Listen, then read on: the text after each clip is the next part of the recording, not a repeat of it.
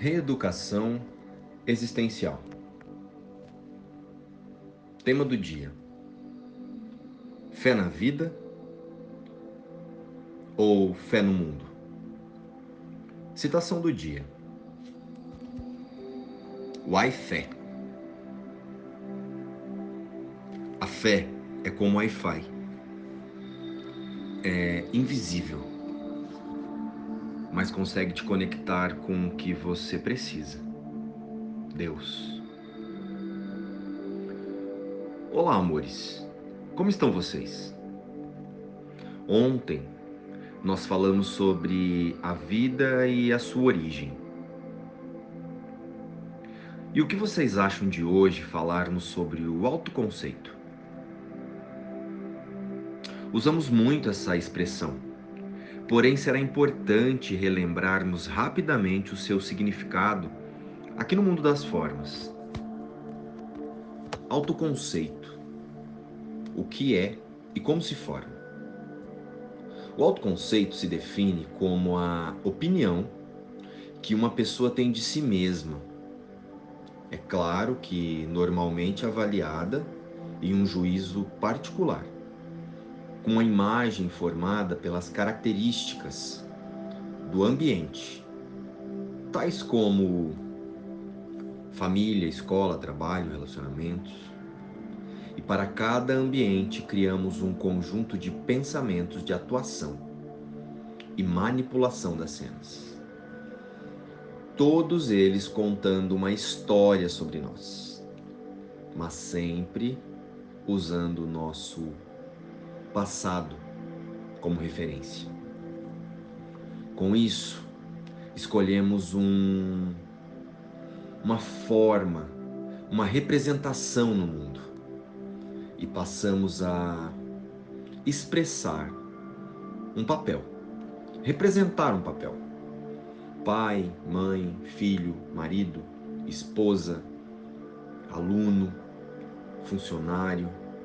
Percebam que cada título desse, cada título adquirido, traz um conjunto de crenças que passamos a expressar e dizer que somos o eu.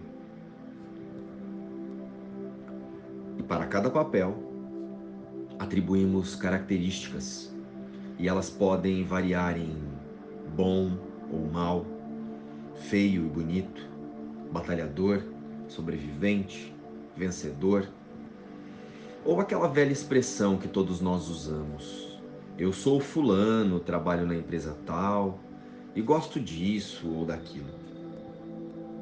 Às vezes, até dá a impressão que somos vítimas das circunstâncias, pois o ego nos faz perceber como se não fôssemos nós mesmos que criássemos cada papel. E que somos nós mesmos que escolhemos cada característica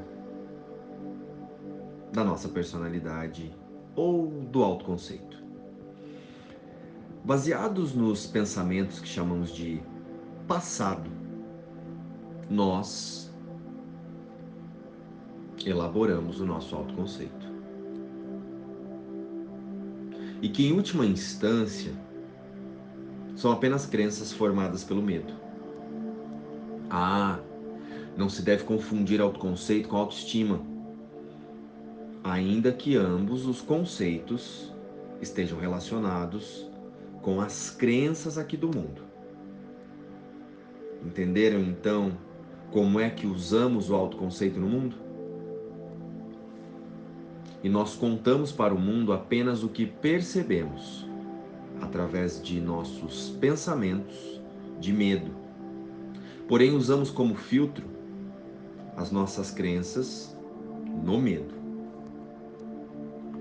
Com isso, então, vamos resumir o contexto do autoconceito como sendo o que contamos que somos para as pessoas, que em, que em realidade estamos apenas escolhendo um personagem em cada ambiente.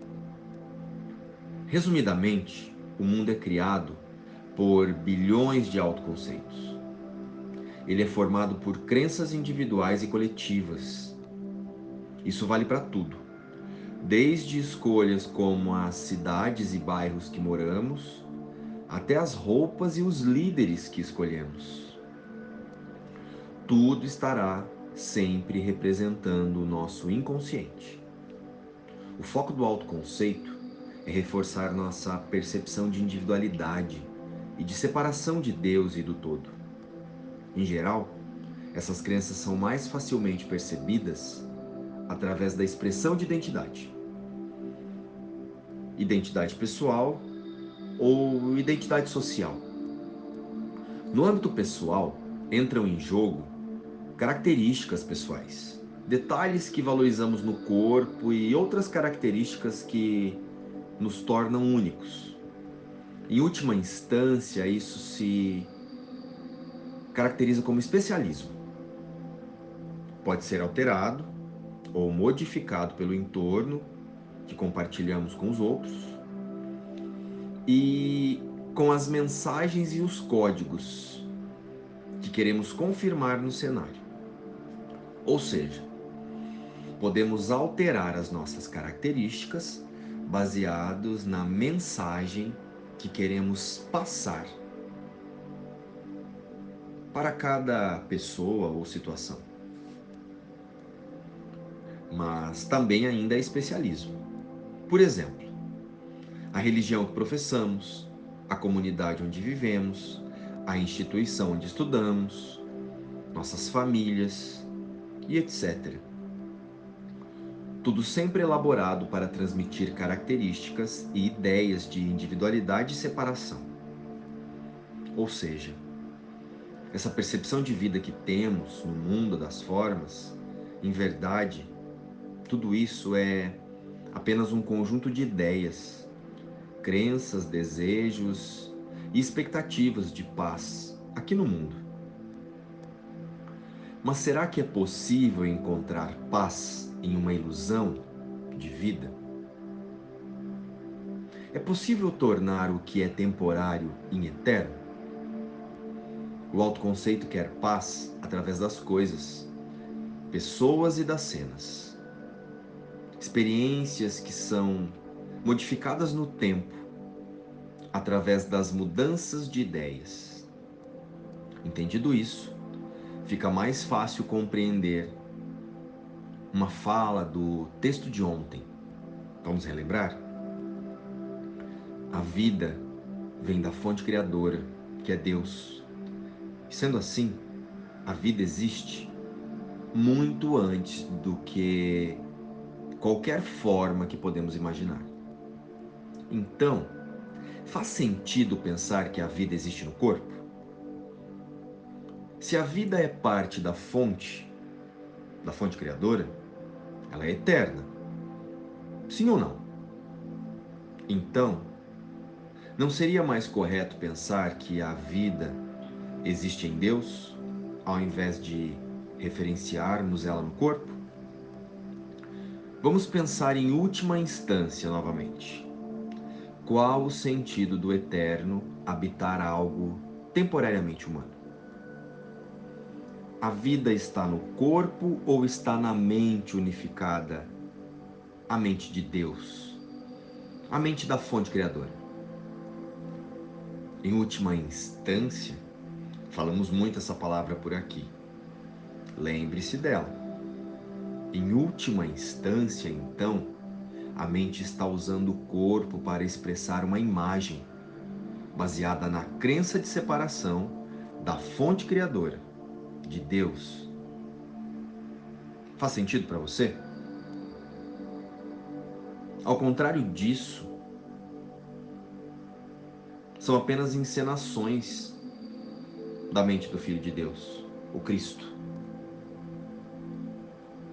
E a partir deste lugar, o mundo passa a ser um conjunto de pensamentos e experiências, nos convidando a relembrar que nossa origem real não está aqui nas formas. Lembre-se, o mundo são apenas encenações da mente do Filho de Deus, o Cristo. Então, quem é você? Quem é você então? Qual a sua verdadeira forma? Existe uma forma verdadeira para o Filho de Deus? Tu és a imagem e semelhança do teu Deus. Então, qual é o Deus ou os deuses que estamos representando aqui no mundo? O Deus do ego ou representando a fonte e a verdade sobre nossa origem? Deus. O Filho de Deus é a minha identidade. O meu ser é mais santo do que todos os pensamentos de santidade que agora eu concebo.